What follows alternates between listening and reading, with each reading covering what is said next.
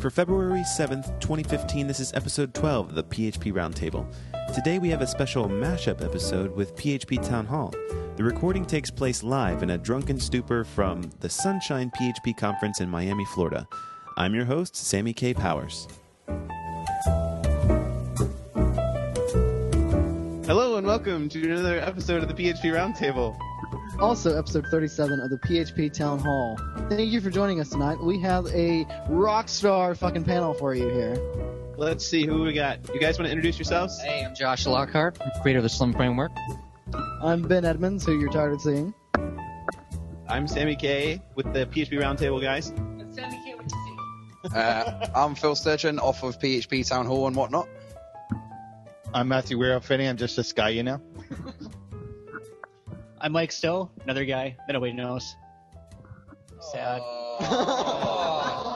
I know you now. with an IMDb profile. Yeah. give, me, uh, give me the mic. I am. s- Here's Mike. well, give me the mic. Hey, hey, how you doing? Code of conduct. I just asked him and I was doing. Who are you? I am Sarah, and I am on my way to drunk. All right, we are live to you tonight from the Sunshine PHP 2015 conference. And uh, let's do this. Yes. Hold on, there's also one more. Oh, There's also one more member of the group to invite. People here. Woo! Sunshine Hold on, hold on. PHP people. we have one more person joining us tonight remotely because he could not make it. The possibly the most important person on this panel. Davey, you're so small. I to- oh, sorry, Davey, you're so small. I didn't see you there. There we go. Now, this is a monumental occasion because uh, for the last uh, two years we've been doing PHP Town Hall. We've had a very strict no Davey Shafik policy, and and currently I- the policy is being waived because he snuck on here and I didn't realize. I snuck in through the round table. I told you I had to start my own podcast, and, and this was easier. Introduce yourself, please, Davey. Shafik uh, from Engine Yard, and I'm home in Tampa, Florida. Riveting. You're in Florida and you're not here. Sunshine PHP is in Florida, FYI. We're gonna, we're In gonna, eight we're just hours gonna start naming where places are in the world now, I guess. So. Uh, What's our topic? Florida is actually like a really small Right, city. right. So actually, uh, actually, we're done, and uh, thank you very much for joining us. Uh, we'll see you next week. Um, so today, um, seeing it's a bit of a, a mix of the two podcasts, we're going to try and combine the two styles. Um, so. Um, Roundtable is very much uh, open question situation. Uh, that's what Town Hall was meant to be, but no one ever asks any bloody questions. um, so uh, our theme for the Town Hall was going to be uh, API development, and we have a few people here that are involved with API stuff.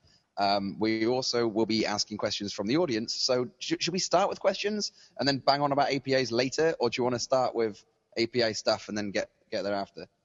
Let's start with questions. I mean, I asked you an A or B question and you said yes. Let's start with questions and get an API question to start us off. How Sneak in about a little bit. Oh, Anyone got an API related question? I'm gonna go with Gary because I like him more than Luke.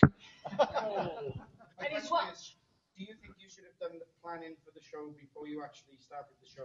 Had you ever listened to the PHP Town Hall? No. That is against our rules. Wait, wait, wait. Wait, it's against the rules, and yet you planned one, and you brought me on. What the hell? I was not involved in the planning aspect of that. The question from the audience was, do you think we should have planned this at all? Um, the answer, of course, is no, because that would be ruining the consistent theme of the PHP Town Hall podcast. Um, although the roundtable is usually fairly well planned, so I'm not entirely sure why he agreed We to are sign up with dragging us. Sammy down to our level. It's okay. It happened on episode three, the worst con special. So we're used to it. You see how the pros do it now, Sammy. So I'm going to reverse my choice about which I prefer between Luke and Gary, and I'm going to ask Luke what his question is. Alright, so there's been a lot of talk about Hyper-V APIs and developing that. What do you think we could do to get people to code to link relationships instead of URIs? I'll take that one. yeah, we need to make it as simple as possible, is what it comes down to. So it means modeling it somehow in the re- language or having userland models that make it simple. Uh, you know, Apigility is something I work on, uh, and that's actually exactly what we wanted to do is to make that as dead fucking simple as possible. And I just dropped the f bomb. Thank you, Mr. M. Gary. yeah. So uh, yeah, no. So it's I, I did exactly. This was exactly the thing we wanted to do. We don't want people to have to think about it, and in fact, it's an implementation detail for most people. And then they gradually learn and go, oh wow, I've got these links. What are they? They ask us, or they read the documentation and they start understanding how that works. But if we make it as dead simple as possible, that's the easiest way. I think just to add that too, people need to understand what REST is. Like people talk about these APIs and what they're building, but unless you truly understand what you're building and how REST API works, you're not going to take advantage of things like hypermedia or you know this little known code on demand aspect either. Uh, just one other thing, uh, Phil reminded me. Um, Pot uh, has been starting a new uh, proposal process for uh, the uh, Framework Interop group, and it's actually around links specifically. And so we're actually trying to do, find just an interface for linking to make that easy in PHP, make it something that people can just code to very easily and tools can code to, and then you can start figuring out how you're going to represent it based on what you're doing.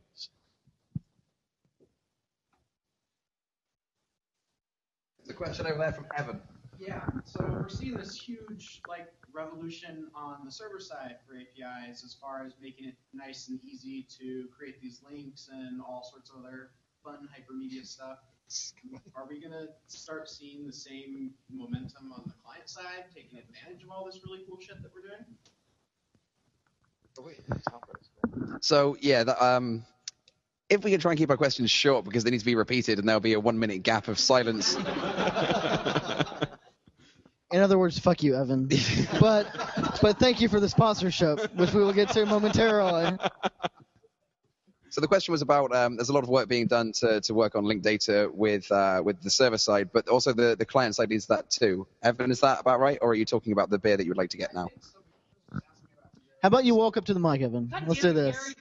Yeah, that's that's a good idea because we can't really hear it um, yeah, people walk up to the mic.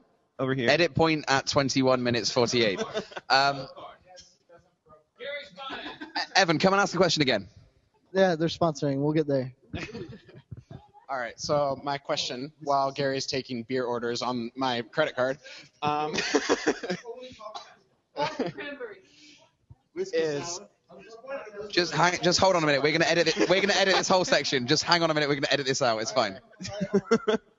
Dave, We'll do it in post. we will tell you when you should stop editing when we get started back. I'm sorry, man. This isn't being streamed live at all. okay. I like that. I'm not the one messing it up though. That's fun. All right. Oh, all right. Oh no. Uh-oh. oh. Oh, hey, this guy. That's trouble. All right. Okay. Focus. All right. Focusing. Jeremy. Jeremy. I never knew. I never knew. All right. All right. Edit So now. Evan's question. the question that Phil tried to figure out um, was tried to dodge was we see like this whole revolution on the server side for APIs and um, all sorts of fun REST stuff, hypermedia and and um, those types of standards. But uh, when are we going to start seeing, or are we going to start seeing the same type of revolution on the client side of the API thing and consuming and taking advantage of all these links? Yeah, so I think the way that that's being done so far is uh, there seems to be a large movement around the JSON API standard.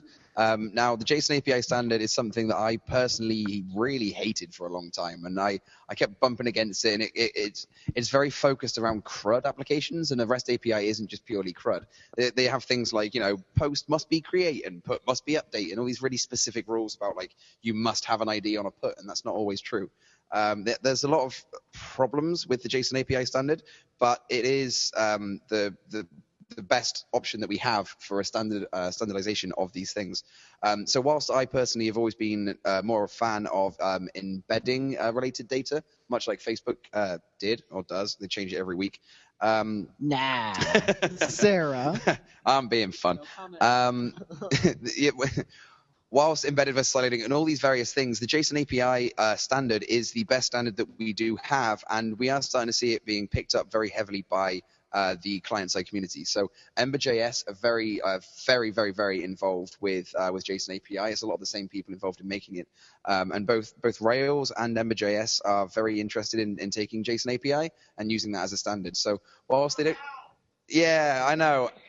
the weird thing about HAL is that I was looking at a blog post about the guy that originally started off HAL, and he was saying it, it looks like HAL was done just as, as a random experiment in someone's afternoon.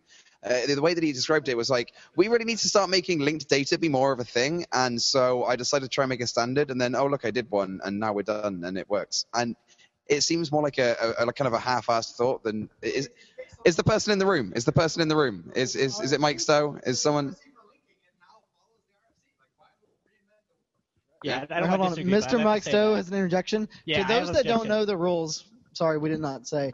If you want to speak next, please raise your hand. That helps us do an easy transition to the next speaker. Yeah, no, I, I have to disagree. I think JSON API is a good spec out there, but uh, HAL is definitely uh, one of the most recommended specs out there as well. And we have to give that a lot of credit. I think one of the biggest challenges for people using hypermedia isn't the hypermedia.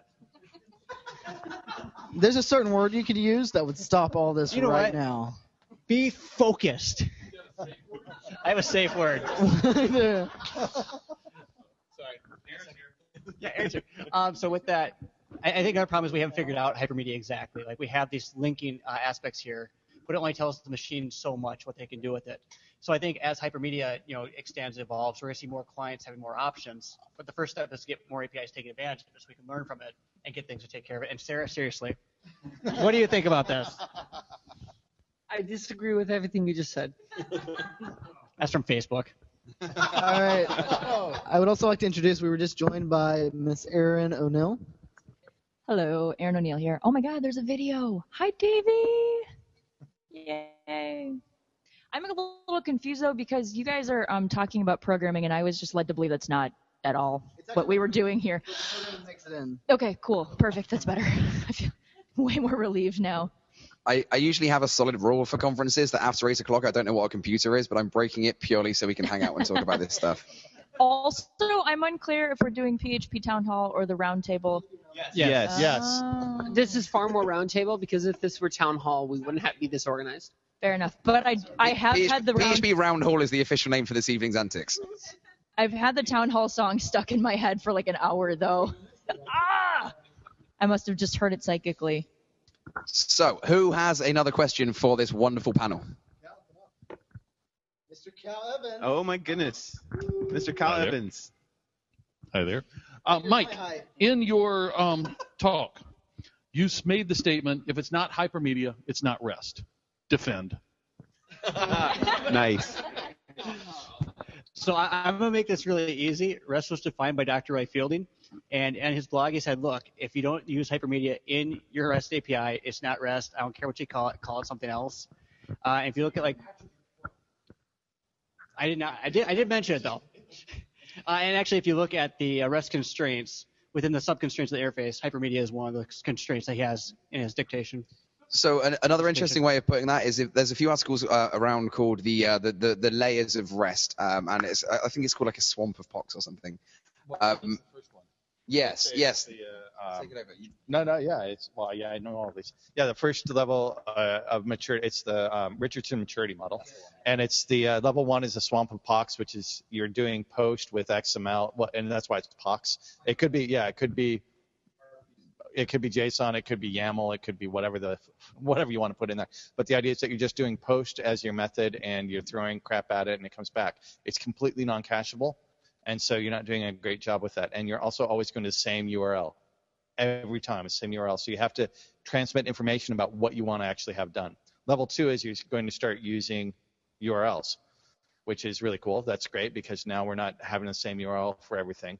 Level three says, okay, let's go a little bit further and actually use HTTP verbs for what they're designed for, which is fantastic. But level four, which is the top, I rather level three, it's zero, one, two, three. Sorry, because we're programmers. Uh, so level three, uh, yeah, yeah.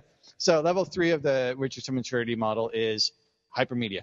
So you've done all these other things, and now you add hypermedia linking, which is what HTML gives us in the first place, right? And so it's just taking that to the API level. Uh, the only negative uh, feedback I've seen about the Richardson um, uh, maturity model is that um, it suggests that there are uh, multiple levels of rests. There isn't. There is there you are. It's binary. You- It's either rest or it's not.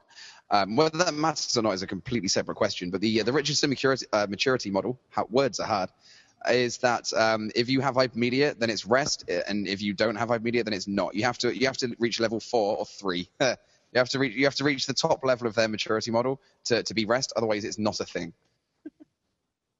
Everyone's having a quick quick awkward pause because there's a few jokers at the back that decided to start waving and dancing. Uh, hello there, Erica, Heidi, uh, and We're not going to name them, but their initials are Anthony Ferrara. All right, I'd like to take a quick break to thank Roave, our sponsors of tonight's podcast. Woo!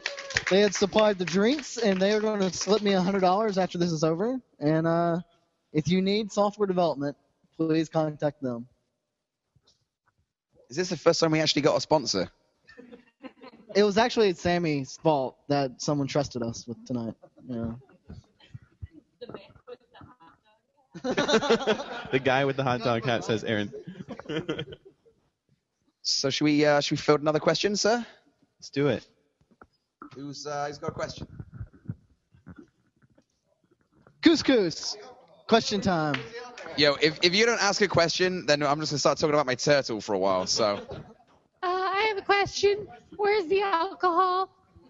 Oh. Anybody can answer this, or multiple people can answer this. How do y'all feel about patch, and which specification I had this. for it do you prefer?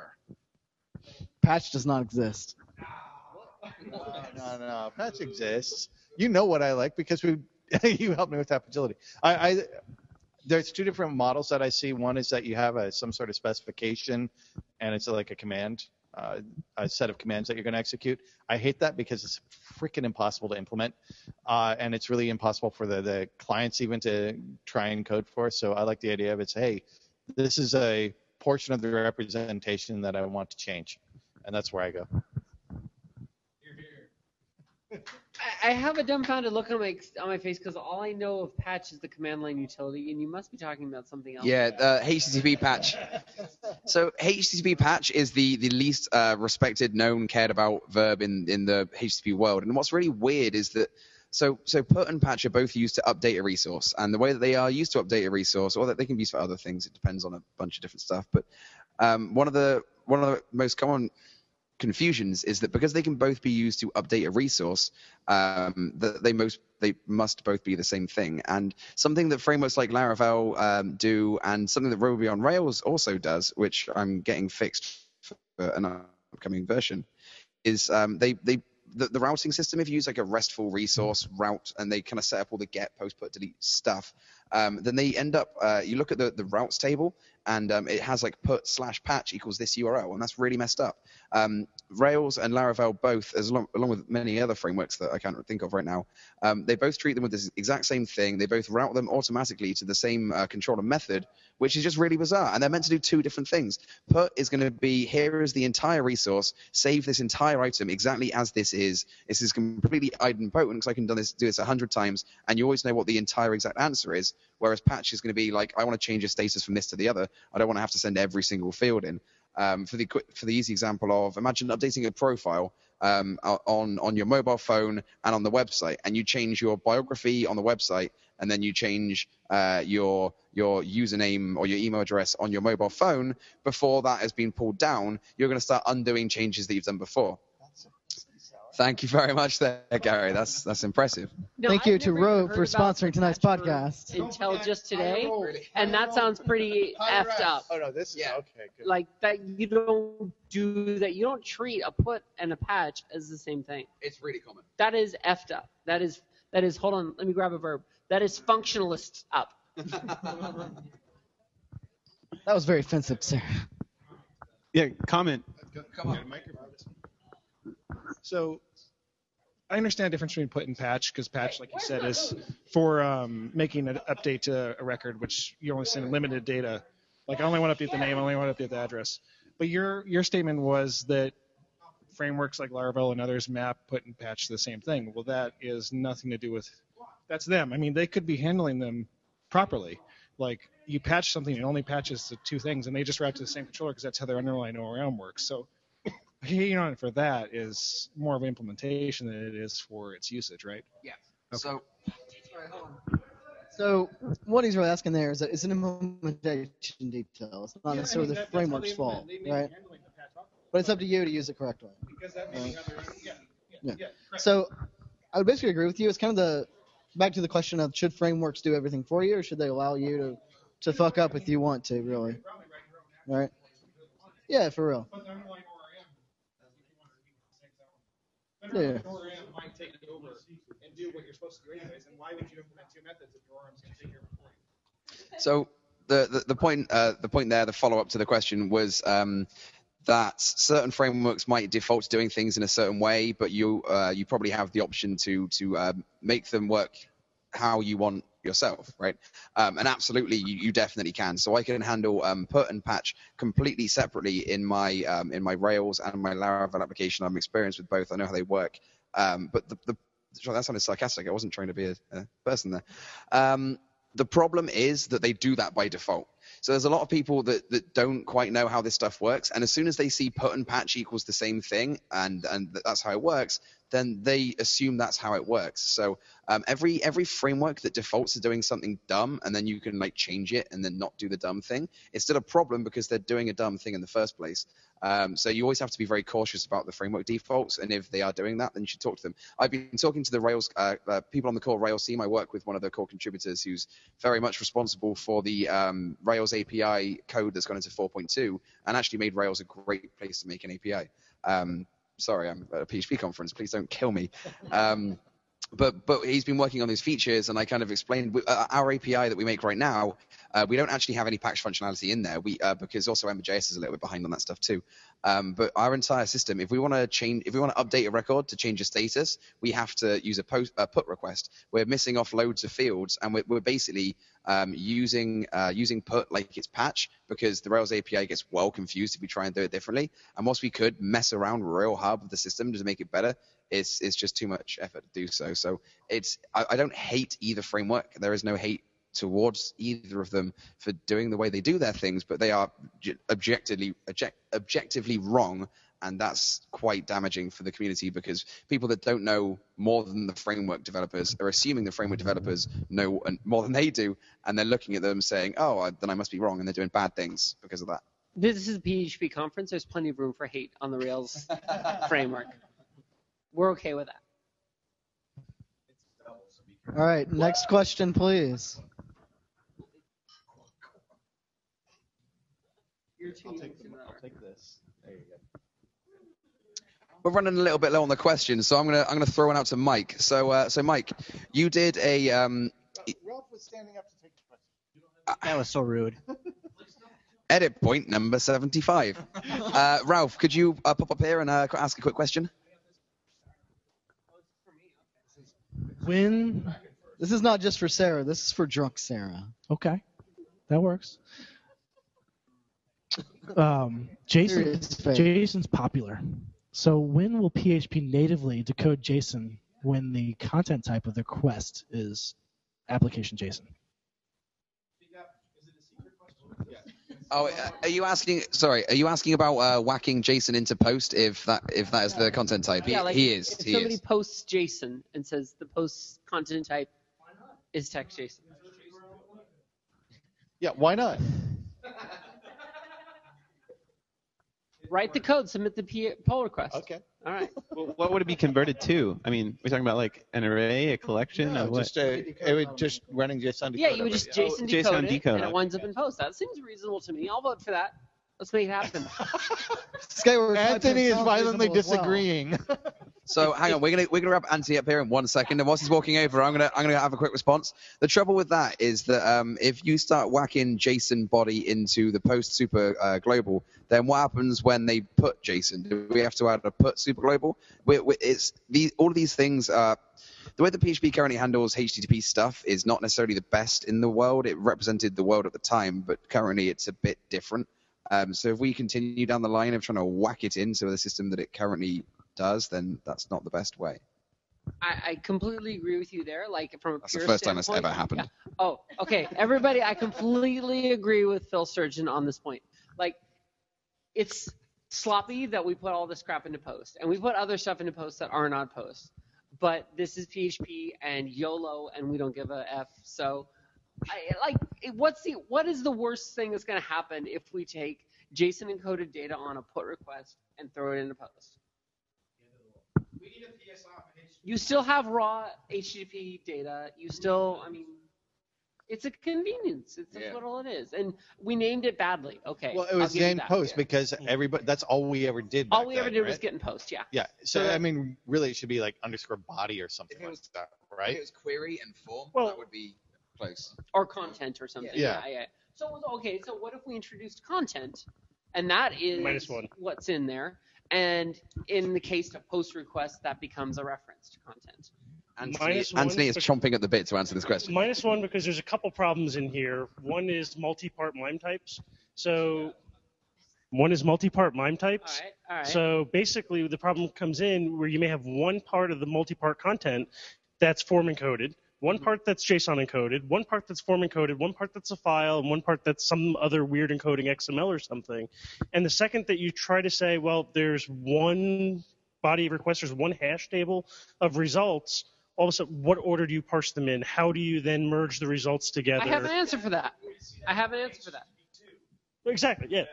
When when the top level content type is you know multi-part or sorry when the top level content type is URL encoded form data. There is no You top. do what you do now. No, there is of course there's top. There's well, yeah. okay. a multi-part has a top level, and that top level is multi-part form data. multi. My multi-part, whatever it's, It's called. multi-part form data, and then you get different parts. and the throughout individual sections are individually content typed. It's multi-part form data, or is it just multi-part? It's multi-part form data is the actual. It's a multi. MIME It's type. multi. It's multi-part something. I know. I've been. I know this really yes. well right now. whatever it's called. Like, don't get hung up on details here. So Yeah. when it's not a multi-part, it's really clear how you handle it. You just say, okay, decode it according to the right rule.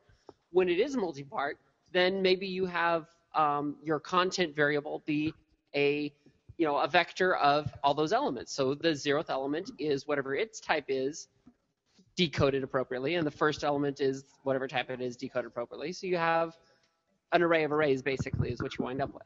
See, I, I don't like parsing at the language level things that the application should know about and should know how to handle. So I prefer something like the HTTP messaging, where the application, uh, sorry, the server level or the PHP level doesn't really know about the content, doesn't really care about the content because the content is something for the application to interpret. You just hand a representation back to the application and then have cheap parsing tools or whatever to actually then pull apart that content in the application where it's semantic. So if in your application you want to treat JSON the same as a por- uh, the same as a uh, post, the same as XML, you can make that decision. But Okay, so by that logic, should we get rid of get and post and and all those other kind of variables entirely? for a certain type of code, yes. Not, I wouldn't suggest pulling them from PHP simply because of legacy reasons, and because of the the low end. If you want to write a procedural application, just use get and post. That's fine. You want to write a RESTful web service, use a micro framework or something like that ahead of it. we were talking about this. Actually, Anthony and I both were talking about this earlier today because with the uh, PSR7, the HTTP message interfaces, this is the one sticking point we still have right now is the body parameters. And right now, it's it has to be post, is what we've said. But usefully in APIs, it's completely unuseful. I, I don't know what's going on right now. yeah, so it's a, right now it's for APIs. It, dollar post is never even relevant at all, and so we have to do something differently. And uh, what it's come down to is we know that we'll likely decode it into either an array or an object. It'll never be anything else. And so we're having to kind of make a compromise that it's mixed. It's going to be one of those two. Should it be something at the language level? I'm not actually sure. Uh, because as he says, you know, I may actually want to take that incoming uh, object and I see it's Atom, and maybe I want to pass it to XML reader, and now my, I'm going to have an XML reader object that I want to use and pass around my application instead. So I don't. I don't think it's. It, it, sorry. Sorry. I, I don't have Davey. a hand. Um, You're, you're still here. so one thing to consider also is that like you may not even want to parse it, right? So like you get sent uh, an XML blob, you may just want to store that as is. Why would you want to parse that into anything? Um, so I really think you have to leave it up to the application layer. Jeremy just cannot imagine. Did you know Davey was spying on us? Okay. Do you internet?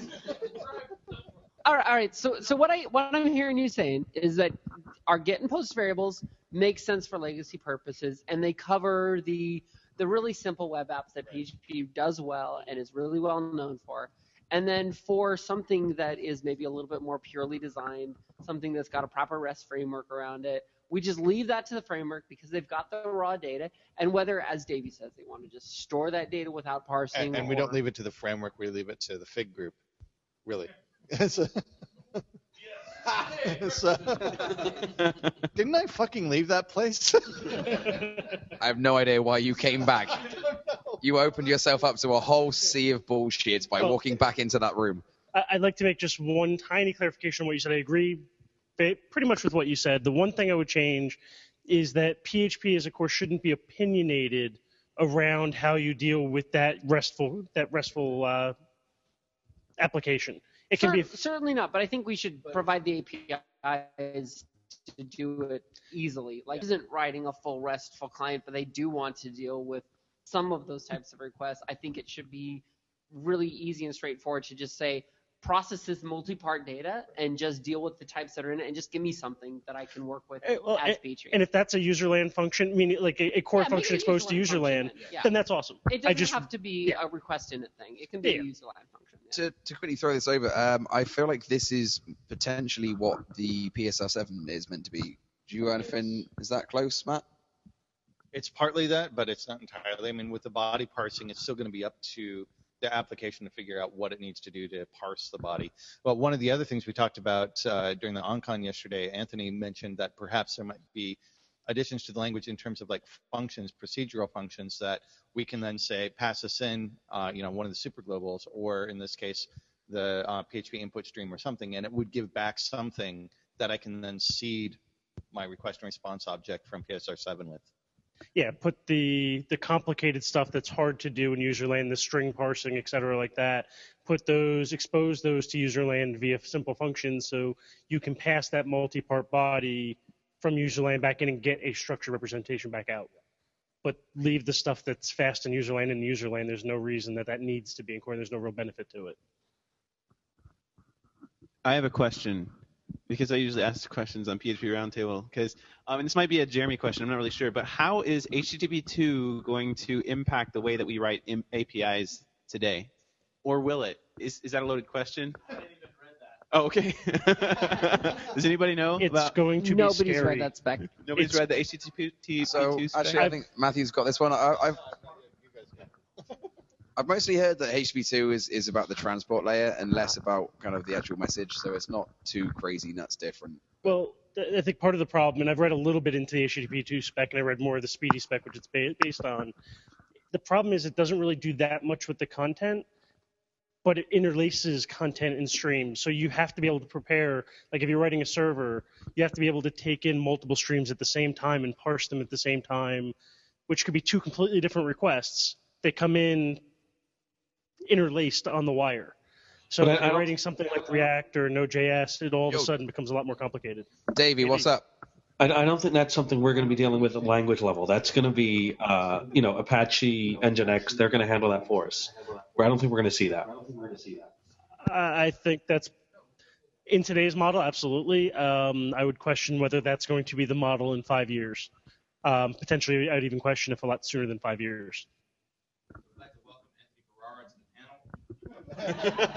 Goodbye. Web servers in PHP. It's, uh, it's, it's PHP Roundtable. Every, I'm gonna mic It drop. just keeps getting bigger and bigger. Everybody will be in it at the end. So, yeah. You guys, so we just got mic dropped. Did the PHP Roundtable just get mic dropped by Anthony Ferrara? I think it did. Everybody in here is on. Yes. And and we definitely And want they're also on the everyone- town hall. Come Yes. on, oh. come on. They're, they're on the, They're all on the town table. If if you're drunk, you qualify for the town hall. I just have one question. And that's if we're on the round table. where are we on the square table? Who's, who's got a question? Semantics. Oh,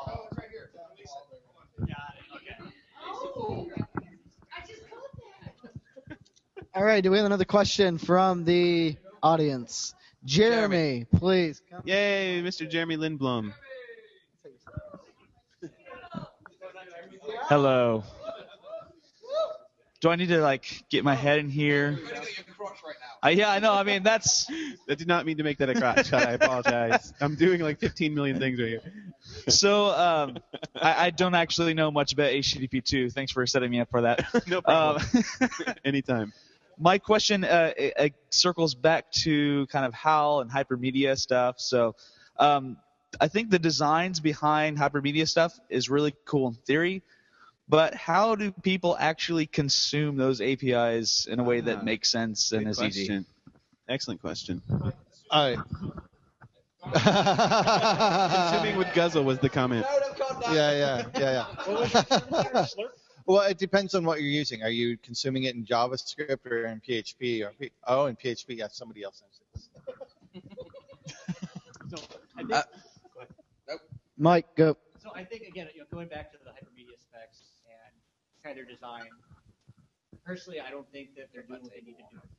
Um, I, I think that we're going to see uh, long term. It's not just a hypermedia spec that's here's a link, go to that URL or URI, or that here's the action that's you know, and with with the action of what they can do, then I think the language can interpret it and say, okay, they want to do an edit on stuff. Let's go to this link, and it uses a put or patch. Come back. No more questions. Well, yeah, that's that's So I actually. Oh, where is it? Aaron has lost it.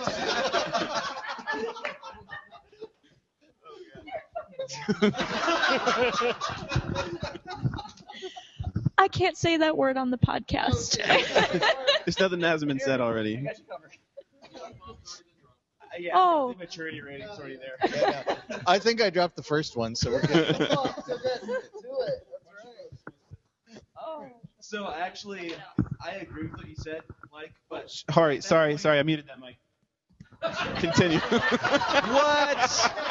okay. Wait, did, to so be fair, his answer didn't even. No one even heard Mike. then. no, no. To, oh, okay. We should explain what Here you go. Here. Let's okay, repeat so if I think, I think everyone was just watching Aaron laugh anyway. Hey, hold on. Sorry, we need to explain.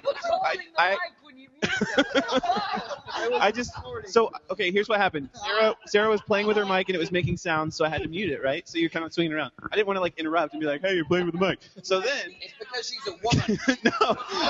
Oh. And then, whoa. Now wait a minute. That's just funked up. And then my my computer power cord wouldn't reach, so I pulled the table closer, and then it crushed Phil Sturgeon's foot. And he's he's trying to be discreet about it, and I can't stop laughing this whole time. Mike's giving a serious response, and his mic is muted the whole time. So talking about edit points, just No, chop off the whole the sh- beginning. It's going in the show. okay, so Oh, but there's like a minute fuck all those edit points. It's all going in. So it wasn't on the mic. anymore. All right, technical fun. All right, let's get serious. Can you hear me now? I can hear you now. Okay, just checking. I feel so special, by the way. Thank you. No, in regards to wait, which mic did you ask the question on? You are special. Oh, this one. This one. Oh, just your question again. No, that was on the other mic. Oh, okay. What was the question? The question. Give us the microphone. Ask the question. Come on. How client side. Yeah, so I, I think the problem with uh, the Hypermedia we have today is that it's too simplistic in certain regard, where we send back and say, here's your HAL response. This is, uh, you know, the general resource. Here's a link to that resource. We're not actually telling the client how to utilize that resource. And so I think what we need to see for that to happen with like PHP and other languages is to send back not just a resource, but action-based resources. So if you want to edit a user, give back a resource that's uh, explicit to edit, and then has that resource and says, here are the methods available for that. Here's the point of the patch.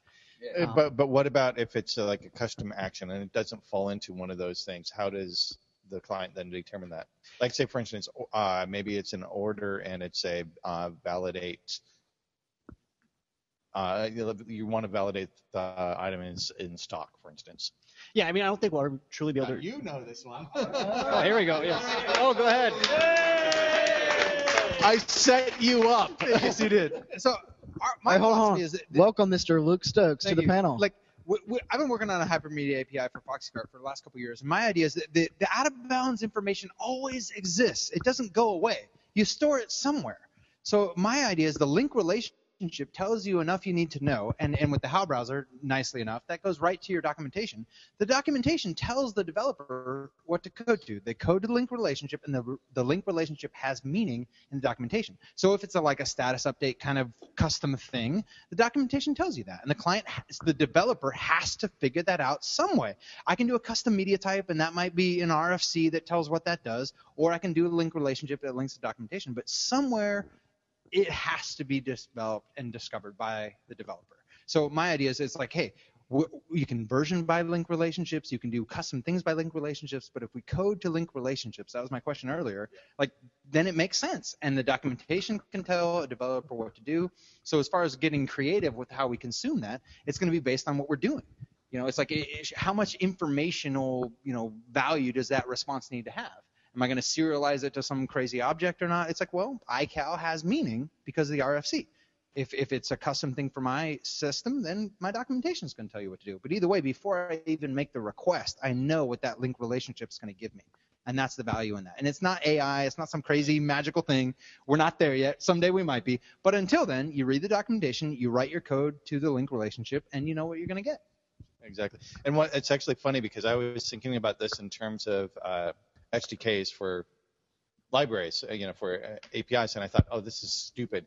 But then when I started thinking about it, it allows you to basically say, okay, what are the meaningful actions? You give them meaningful names within the language. Underlying, underlying it's going and actually using the link relationships in order to do that, but it abstracts it for the user so that they're only thinking of it in terms of their domain language. So I have, I have a quick follow-up question there. Before, before you follow up really quick, um, just we didn't invite Jeremy onto this town hall, but he's. Let's do it. We didn't invite Luke either, but hey, actually, I kind of did. just just to, just to add to that, I, you know, I think there's so much that we can do right now where coders, developers have to be involved because you can only learn so much. I do think that specs like RAML or Swagger, you guys should be using RAML, uh, will help us with that as the machine can learn that. If they code a link relationships, and not URLs, but right, but, but but I think the other thing that really gets we don't take advantage of, uh, especially with REST APIs, is code on demand. And I think that with time, when we have these hypermedia uh, text links, we'll actually get the code back and be able to incorporate that. Where instead of saying, okay, I need a developer to figure out how this works, you know, we'll be able to send some code back to handle that for us. Although before Anthony chimes in, I think that there's always a security risk with that, so there's a lot that needs to be figured out. Well, I, I would actually like to take that one step further, and even if you're not sending code back, think of the security risks that are involved in all these relationships in the first place. I mean, there's a significant potential for abuse, and you're really, really trusting the person on the other side of that API to do what they're promising to do, to do what they said they're going to do, and to not code you into a corner. And I'm not saying that that's necessarily a bad thing, but I think that's something that we need to be cognizant of as we move down towards those roads. Which is why your API should be over SSL. But I mean, I mean, I mean that's yes, part that, of it. 'cause that, that's that helps a, you establish the trust chain. that, that, rate limiting on lots of things too. Well, yeah. Rate limiting is a solution to some of those problems for sure. Are you okay? and Phil just died. This moment's brought to you by Fuck was that? That's not even the strong stuff. It wasn't Booker's. I thought it might have been mixed. So for those of you who have never been to a PHP conference, it basically goes like this. We try to discuss serious things about PHP and Phil drinks. Thank you. This is in no way is an endorsement of drinking at PHP conferences. It's showing what not we had to all do. chosen to do this with no peer pressure. There, there's a reason the Ramblecast is never broadcast live. So I did have a follow-up question. So we talked about like how you know one of the ways to make HAL stuff usable is that there has to be some way to associate action names with it. But if you're doing that, aren't you essentially doing RPC? Hmm. You want to go? Yeah, okay. I, I, yeah, I mean, I, I have an answer, but I, you're like champing at the bit. Come on, come on. I'll, I'll take it then. Uh, I don't think you're doing RPC. With RPC, you have tightly coupled URLs. Uh, you're saying this is what is. With the hypermedia, you're simply saying here's a resource and here's the actions for that resource. So if you did an action-driven hypermedia text link, you can actually say, I want to edit the user, give them the resource. Here's the uh, method that's being patch and put. I want to create a user. You can do the same uh, link with the post method. So I don't think you're tightly coupled. I think you're providing more information for what they can actually do with that resource with where they're at in the application state. I'm going to play a complete and utter devil's advocate and say something that I completely and utterly don't believe. but just to make a counterpoint to that, RPC doesn't need to be tied to a URL. I mean, that's what SOAP and WSDL was originally designed for, and it was a really, really horrible abstraction in the end. But for what it was designed for, the simple RPC case, I mean, that seems to solve half of the problems you just said. Is that wrong? Well, yeah. I mean, my my thought on it is that that's what the HATEOAS is. The hypermedia is the engine of application state, where you can actually say, hey, as the server, as the domain like king who understands this domain better than anyone, I'm going to tell the client a little bit about what they can do next, mm-hmm. and that's the whole point of being able to be kind of smart about what you can do next. And and some of this discussion is is kind of the difference between Siren and HAL. Siren gives you that action idea. Siren gives you a little more information to say, hey, this is where this this thing I'm giving you has some context to it. This class, I think, is what they call it. You know, this this class it means something. But again, back to what I said before, the link relationship tells you that before you even make the request. You have to know what you're about to do, and uh, like you're saying, you have to trust the server is going to give you that resource back that means something to you. And and the developer, it's not magic. The AI isn't there yet. The developer has to know, hey, this is what I'm going to get back. And and one of the things I, I I hope more API developers think about, and we we talked about earlier about how the client's going to evolve. Really, it's on the API server to help the client evolve by saying, I know a lot about this system, and I'm going to give you information that's going to bubble all the way up to user interface. So if, if the context changes, that link relationship may not be there. There might be a new link relationship you need to know about. That kind of information is we can make the server smart about the response, and then the, again, the HATEOAS is going to tell the client what to do next. That's going to bubble all the way to the user interface. So as you're structuring your hierarchy of your data and your API, you're thinking about how is this actually going to be used. Sure, there's things you know serendipity, things you haven't thought about. That's going to happen too. But you want to be able to say, to use this API correctly, you should be thinking in terms of these steps and this hierarchy because that's how the data lends itself to. And that gets away from the whole SOAP argument. So that's awesome. Yeah, right. to uh, to whack it back around to soap because stuff. That, uh, go on, Davey. What are you saying? I, I, I I've feel like little bit of a chat Helios already. and, and, and, and all that kind of thing, hypermedia, it was billed as auto discovery. Like we would never have to write another client; it would be magic. And uh, I think as we've gone and used that, we've, we've discovered that just can't be the case. Yeah, I, I would actually say that it's uh, exactly the opposite in practice. It's actually being explicit about what's available and what you can actually call versus hmm, magic auto discovery. Let's see if we can make it work. Uh, I would say if you want magic auto discovery, use you know XML RPC list methods or something. Yeah, that gives you everything right off the bat. This is actually taking it to the very discrete action level. It's very granular. So what can I do next from here? I'm at this state. What are the possible states I can transition to? And for that, it's very manual.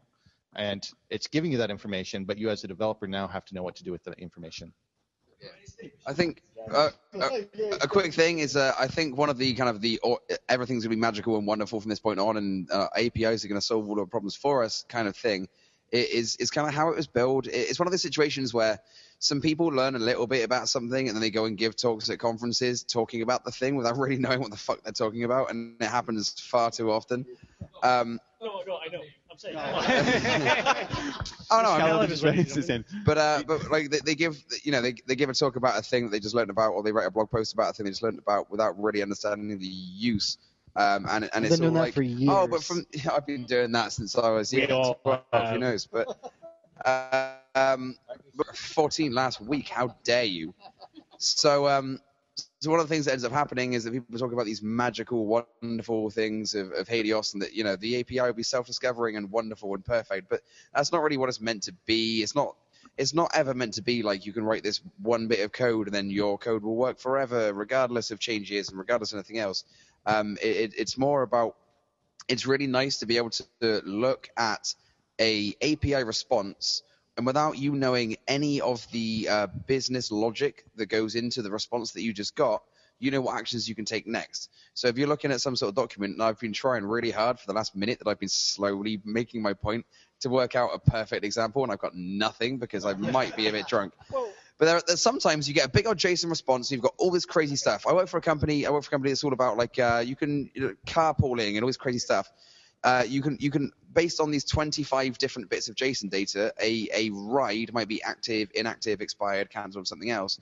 Um, and, and, and you can do these other 100,000 things in response based on what's going on. So if we were to if we were to completely ignore the the, the third or fourth whatever level of of the um, REST maturity model, um, third, right? It's the fourth one. Yeah. It's just number three, and it's the fourth one. Ah. It's like episode six. Moving on. If you were to ignore, if you were to ignore the very top level of the Richardson security model, uh, maturity model, um, then you look at that information, you get this whole blob of data, and you've got ones and fives and sevens and strings and all this random stuff, um, and you have no idea what that means unless you're involved and you're privately in the company and you've been in the meetings that I missed and I got confused about it.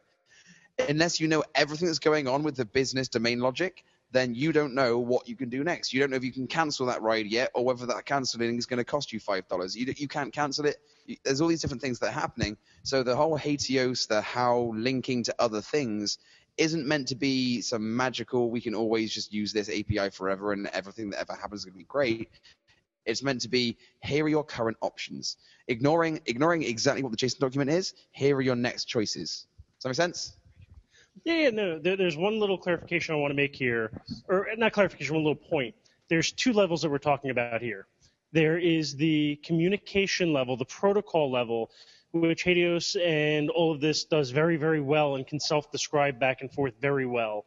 And then there's the application level, which it doesn't do at all. I mean, yeah, it, it kind of gives you the link data, but you really need to know the documentation. You really need to know the domains that you're dealing with as a programmer in order to be able to interact. And the reason I bring up that, that meta level split is because there's actually a great um, example of this self discovery that's already in practice that a lot of people use today, which are the Google API client libraries, which actually do self discover and change over time. Now, the API that you're dealing with, the actual objects that you're using, and the methods you're calling don't change, but the underlying protocol is changing because there may be bug fixes or they may need an additional piece of metadata in a specific API call. So they're able to actually code generate the code underneath to handle this same abstraction at the high level, but change what's happening behind the scenes subtly. Do Google APIs use self-discovery because every single week they change so drastically that your code doesn't work anymore? No. Just to add one more point to, to what Phil was talking No about. No bias. you know, the uh, self-discovery uh, or auto-discovery. I think we, uh, and you guys can call me on this, make fun of me, but I'm, I'm gonna make a call. I think we have to remember that APIs are still very young. You know, back in 2005, we had 500 public APIs. Uh, I'm sorry.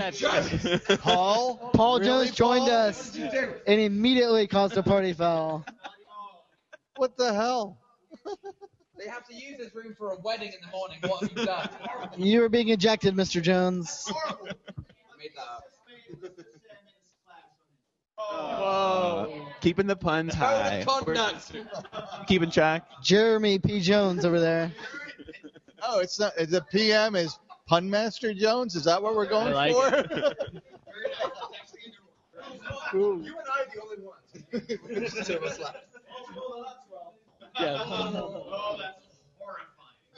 Welcome to Pun Town Hall. that, I'm all for puns, but that, that's too much for me. But yeah, so I, I think what we're looking at is, you know, APIs are still very young. You know, in 2005, we had like 500 public APIs. 2010, it was like 10,000 APIs. Or 2013, it was 10,000 APIs. And that just means that REST is finally getting utilized. I'm still like live. I'm not muted, right? I can hear you. Okay, I'm just checking. Yeah. Not yet. So I think as we see APIs evolve, as we see the technology used in more and more, and as we see things include like uh, you know code on demand, I think we'll start to see more auto discovery and more uh, self-correcting applications, self-healing applications. But I think we're still ways down the road. But I think someday it's going to happen. It'll be called Skynet. We can, we can go for a while. We can Yeah, I was about to say, um, wh- why don't we switch gears a little bit and just kind of turn this laptop around that way forever for the rest of this thing, and then just get the mics going for all you guys who are here at um, Sunshine PHP, and just talk a little bit about, about like, I, I thought it'd be a good idea if we talk said like one thing we learned from a speaker this week. Don't Let's go drink and around try to one your at a talk. time. They've said nothing like a useful the entire campfire. time I've been here. I don't. What? That's a joke, but no one. No. now I feel bad. You feel bad? I feel really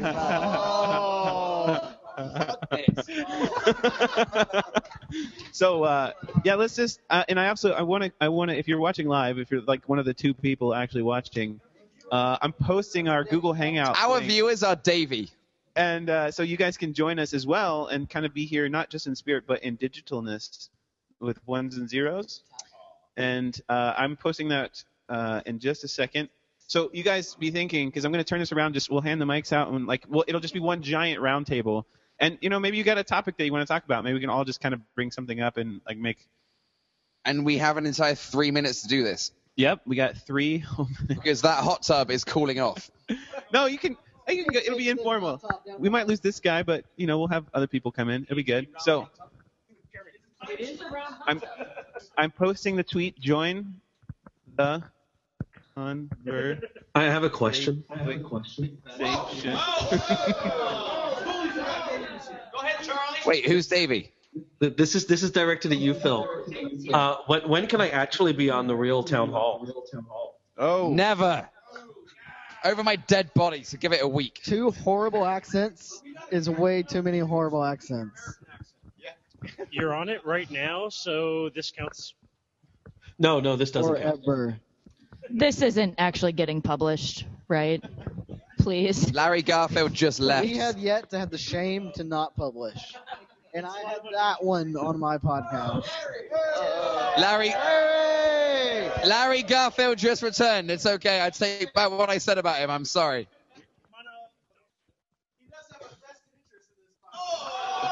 Oh. That is the first pun that Jeremy has said all weekend that I didn't hate disgustingly. That was a cracking pun, so well played. Well played. The cracking thing was a mistake. I didn't actually realize I was making it. Larry, do you want to come and join us? We can talk about APIs and code anybody and who who wants to join. We're we'll- also entering hour seven of the podcast, so if you'd like to Yeah. come and Seriously, um, anybody who's got anything they want to discuss, I don't even hear me on the thing. Oh, boy, I'm numbered four. Here we go. Now we can hear me. Um, yeah. So if you guys have anything you want to say, I know you guys. Anybody, just I- come I on. It's a big round table. Let's Does, just talk. does my arm not? Let's does my arm not it's- count? It's a discussion. Let's just. I all just talk. wanted to say that I did learn something this weekend. And what I learned is that British people can't pronounce H correctly, and I was just hoping that Phil would say HTTP just one more time. HTTP. I have a problem with this. Just just I don't know what you're advised, talking the about. proper pronunciation. Davey of ain't that- British. He can fuck off with that. Go back to the Midlands. Oh, hang on, hang on. Sorry. So one wonderful thing about British people. Sorry, I forgot that I have a microphone. Um, one wonderful thing about British people is that we all talk completely differently to me, uh, to each other. Um, I can walk for eight miles and not know what the fuck they're saying uh, back in my country. Um, so Welsh people are really fucking different. Uh, so I've already said HTTP, and that's how we sound in Bristol. And now he's going to give it a little go from the Welsh angle. Hey, Davey. Hey, Davey. Hey, it's not just Davey. Who's this? Who? Check it out. Hey, Trevor's here. Hey, Trevor. Whoa! What? Hey. How about that? There you go. Steve? So are we ready? HTTP. Thank you. It's a pleasure. I didn't Oh, that that is. was wonderful. HTTP. What's the problem? shit. I'm not Just HTTP. I'm Uh, not British, weird. but I have an entry. It's the Huttapa. All right, Jersey. Or, or, or if you're using SSL, it's the Huttapaz. I have a question for the panel. Um, JSON XML discussed. No. Please. Why? I don't even know what there is to say. Why would you even? If you need a schema, use XML. If you don't need a schema, don't use XML. So, um, then you go join IBM.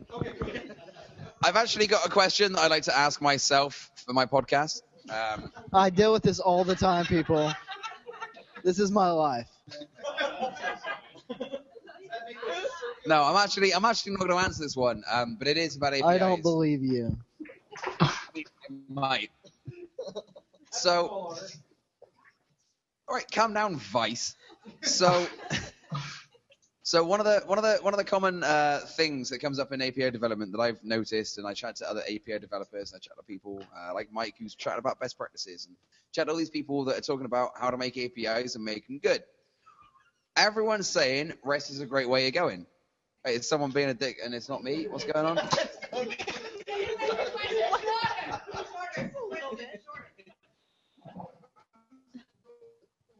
What's your favorite number seven? You remember that time you got to the point? It was now.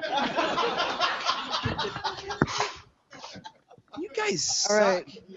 I know thought you we were love your friends. accent, but we don't love your accent. I'll start talking American. There you go. America. Get her done. I'm introducing a complex fucking situation. I can't just do that in four seconds. Holy shit. I know you're, you're only smart enough to understand things that happen in a five second sentence, but I'm trying to introduce a complex point. Anyway, okay. That's how fucking angry I am. He just tried to kick over the table for the viewers at home. Table flip. That shit if you don't let me finish my point. So one of the complex things we've uh, that I've been through uh, as a REST developer, as a API developer, is that everyone's trying to make an API and they're trying to make it self-documented. They're trying to make it really like clear what their responses are. trying to document the whole thing. Um, hilariously, over time, things like RAML will be mentioned by Mike. Uh, RAML, uh, Swagger, API Blueprint, all these different systems are being introduced to help us document an API and the responses and the requests and what they are. And it sounds a fucking lot like we're trying to recreate WSDLs. So, does anyone have any any input? Like REST is amazing because you don't need WSDLs, but then also we're trying to recreate WSDLs. Them Who has words. thoughts on that? Yeah, Them I know, I know words. it's contentious as fuck. I, think part of the this is why I like HAL because HAL is not a structured system. It's it's very basic as to what it does, and it leaves everything else up to the application domain logic. So it's like you don't have to get too complicated with it. It just does this. If you're if you can parse that, you're good to go. So I, I, that's why I don't like JSON schema. That's why I don't like you know all these other systems. That it's like we already have RPC and WSDL and all that. We don't want to recreate that. We don't want tight coupling. The whole point of a great hypermedia HATEOAS REST system is that there's loose coupling. The client and the server can evolve independently. That's part of the constraint. If you don't have that strong constraint, then it's like, what's the point? You know. So when we, we serve up a, a HAL response, we don't say it's a specific, you know, this resource. It's just a HAL response. And you read the documentation, you get value out of it. You can modify it, you can change it, it can add new properties, but it's not this tight constraint. I agree with you. I've had that same frustration when people are like, "Oh, it's going to do all this crazy stuff." And it's like, well, then we already did that. We're reinventing what we're trying to get away from. What's the point of that? You know? we, we do that all the time. That's I think what we call programming. Yes. So, It's almost state machine. so I have to respond to that. Went back to 10. I have to respond to that because I'm wearing the RAML shirt really quick. Uh, just to talk about the specs, we have to understand why the specs were created. Swagger was not created to be a WSDL, to be a contract negotiator. It was uh, created to be a documentation tool to make documentation easier for developers. Uh, and that's what kind of led to uh, RAML, which was designed to be the RESTful API modeling language. And that goes with uh, Dr. Roy Fielding's idea that we're really suck at design. You know, it's really easy to make an API that you can use for a month, two months, a year. What happens when you need to extend the API? How are you make it flexible enough that it's thought out long term? And that's really what the specs are for, was for the long-term modeling development, and then using that same spec for documentation, interaction, testing to reduce the workload, not create more. So, um, um, I think I think part of the thing that people sometimes forget is that REST is not supposed to be completely self-documenting. It's not supposed to be a system where a program that knows nothing about an API can look at it and know everything there is to know. That's not actually the intent. It's not supposed to be magic. The idea is low overhead for defining the pieces and you know, you, the system automatically knows the relationships. What's on the other end of that relationship and how to deal with the content, how to deal with the payload. That's not part of it being REST. You can have a arbitrarily defined, undocumented uh, payload and it still be REST, or it can be documented in whatever format you feel like. The important part of REST is link relationships that you can rely on, and you don't care about specific IDs to randomly, you know, dig into the database. That's it. All this other stuff about, you know, formally defining all of the properties of an object, has value, has you know situations where it's okay, but that is not a prerequisite for something being REST. That's So, uh, as, as, as one of the authors of the um, the first kind of WSDL generator in PHP, uh, I'd like to defend WSDL. Um, I can't, but I'd like to.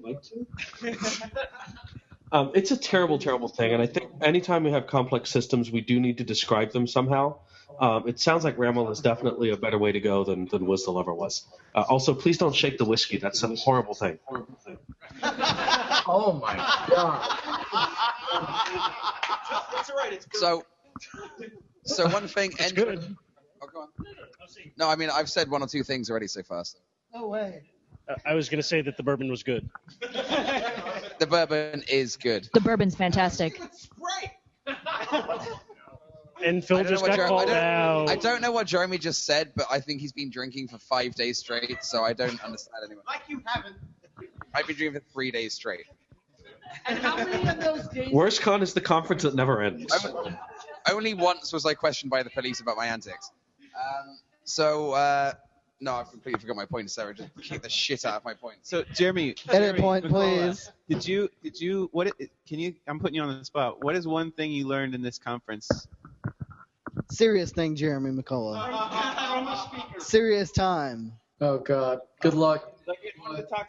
Come on, make it real. Why did you pick him for a serious answer? I, I learned I learned that Aaron has an amazing budget for slide design. that is so true. So, I guess I remember my point, which was. Uh, Phil Sturgeon, ladies and gentlemen. We'd also like to welcome our 78th guest to the to the Town Hall podcast, which is Paul Jones. Now, um, uh, my, my point being that, like, whilst I know, whilst I know that the, a big benefit of REST is that you don't need a WSDL, uh, the reason I brought it up, like, I asked the question knowing it, but um, I, I asked the question uh, with with REST, you don't need a WSDL. Uh, with, with SOAP, you, you have to have a WSDL there to be able to use that shit, and that's just how it works. But with REST, you don't need a WSDL, but you also kind of want to make one afterwards. And we end up in this weird situation where but you can use it really easily, but then we have no way of describing what any of that shit is or what it does or how it works. And then you try and make this documentation, and you can kind of keep it up to date for a while, but then you kind of have to make this other model somehow. And then we've got Emerson and, and fucking RAML and Siren, all this other shit. let, let, let me because I have I haven't I have a, an honest point to bring out here. We keep trying to layer on complexity onto our systems so that way we can treat them simply, right? We, we keep. we And keep Jeremy build- just okay, fell. this is just getting. Jeremy drop. Jer- okay, instead of mic drop, it was a Jeremy drop. Um, but no, we, we keep laying on all of this. Okay, Jeremy just hurt himself.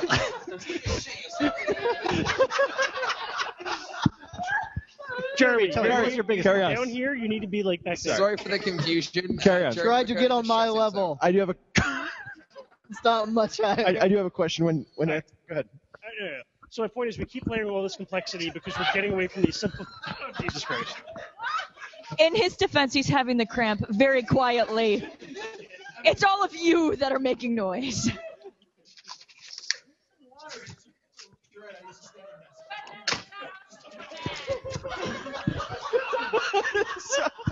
So, What is sorry. happening Welcome to the right? PHP Town Hall. We are the most professional fucking podcast you will ever listen to. I agree. This is this is officially a town hall. We've broken Sarah. There is no longer a round table happening. It was a We had legitimate PHP cramp. the whole time. I've been I've been Sarah has left the house. Unleash the Kraken. No, I've been drinking basil. These Oh, he that manage the unleashed the that Kraken. runs your company. So I had a joke, but it's not going to top whatever just happened. So here, you can have the mic back. And you flailing on the floor like a fish. Let me, let me actually make. Let me actually make a real point here. So we keep layering all these layers of complexity because we don't have simple systems. We're trying to build simple systems by adding more complexity to try to expose simplicity. Why can't we take a step back and look at what was built in the 1960s and 1970s by Bell Labs with Unix and the Unix systems, where you have these very, very tiny systems that do very, very simple and small things, yet allow you to build these incredibly massive and incredibly powerful tool um, operations to work on real-world data. Like we, we, I don't know. I just feel like we keep building all of these multi-letter acronyms of these ridiculously big um, systems to try to describe concepts. When what I think we should be doing is trying to strip away all that garbage and just get down to the core of things. So this is why I've been I saying. think. But, but they had to Okay, Grandpa. solder relays together and Okay, Grandpa. trusted the solder guns. Hey, I walked uphill both ways to get to the server back in my day. Stuff it, Junior.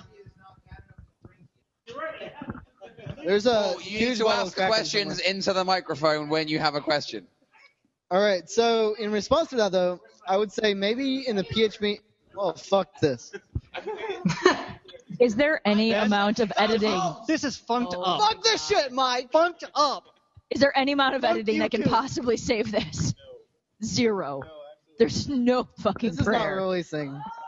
They don't invite me on the town hall. It I'm- costs me way too much with our editor.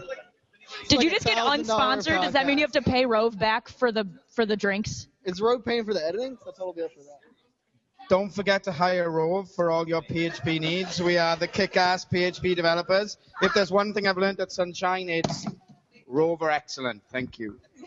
Most And this, professional. spo- this sponsorship podcast request was made by a man wearing sunglasses At at, 9 p.m. roughly 10 o'clock 10 on a oh very my God, it's dark 11. evening. Holy shit. I Inside. started it early. All right. So this I has turned into a Zoom performance. To the real question. All right. Okay. So in response to what Anthony said, which was serious, I think there's been a movement for that, maybe outside of the PHP community, but I would definitely say Node and Go communities have really moved towards distributed small services that do one small thing and do it well. And I think there's been a real push for that there. Maybe that hasn't made it to the whole overall design architecture thing that we see in like HTTP spec and things that kind of govern all languages. But I think there are communities that do push that, and there's some that's something we can definitely do in PHP with a concerted effort. So you, you couldn't see me on video, but I violently agree. This is a new one for us people. oh yeah.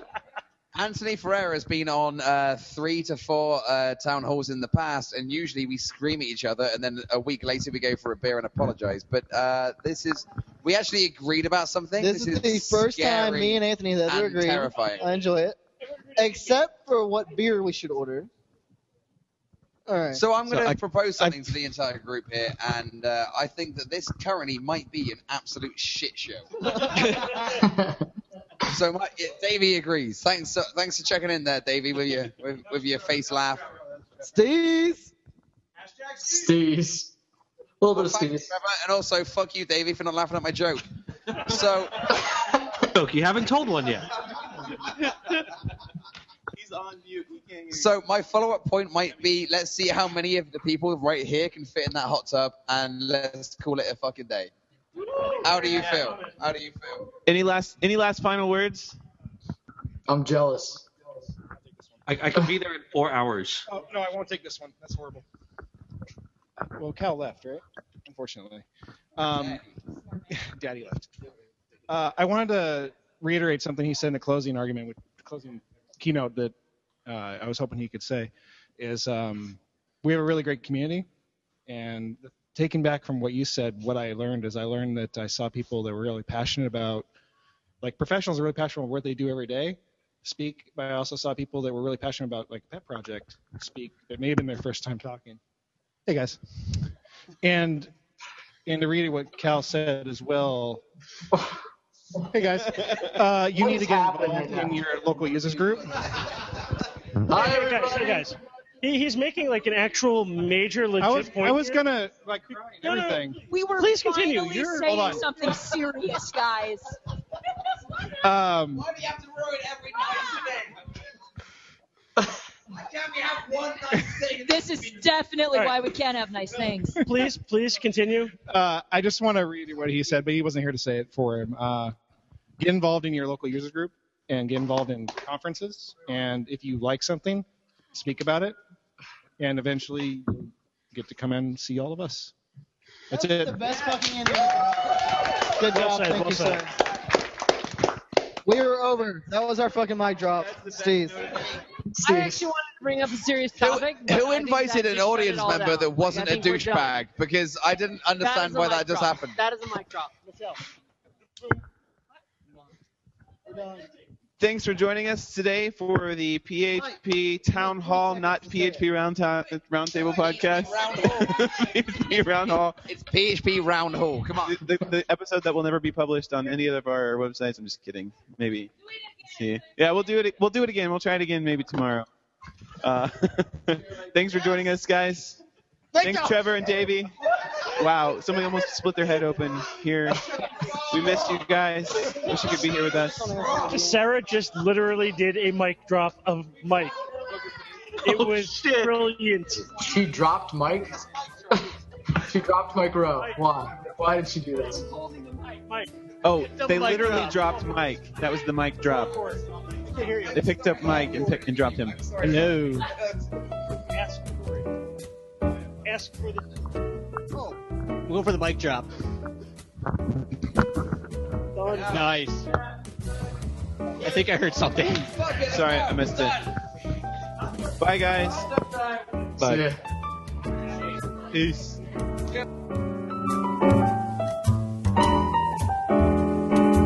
The PHP Roundtable is recorded live using Google Hangouts on Air. If you'd like to get more information about the live broadcasts, visit phproundtable.com. While you're on the site, join the mailing list to get notified about the next live episode. And hey, maybe even join the conversation at the roundtable. We'd love to hear what you have to say. The PHP Roundtable logo was designed by Clint McManaman, and you can find him at mcmanaman.co. That's M C M A N A M A N dot C O. Thanks for listening. I'm Sammy Kaye Powell, and I hope you'll join us for the next episode.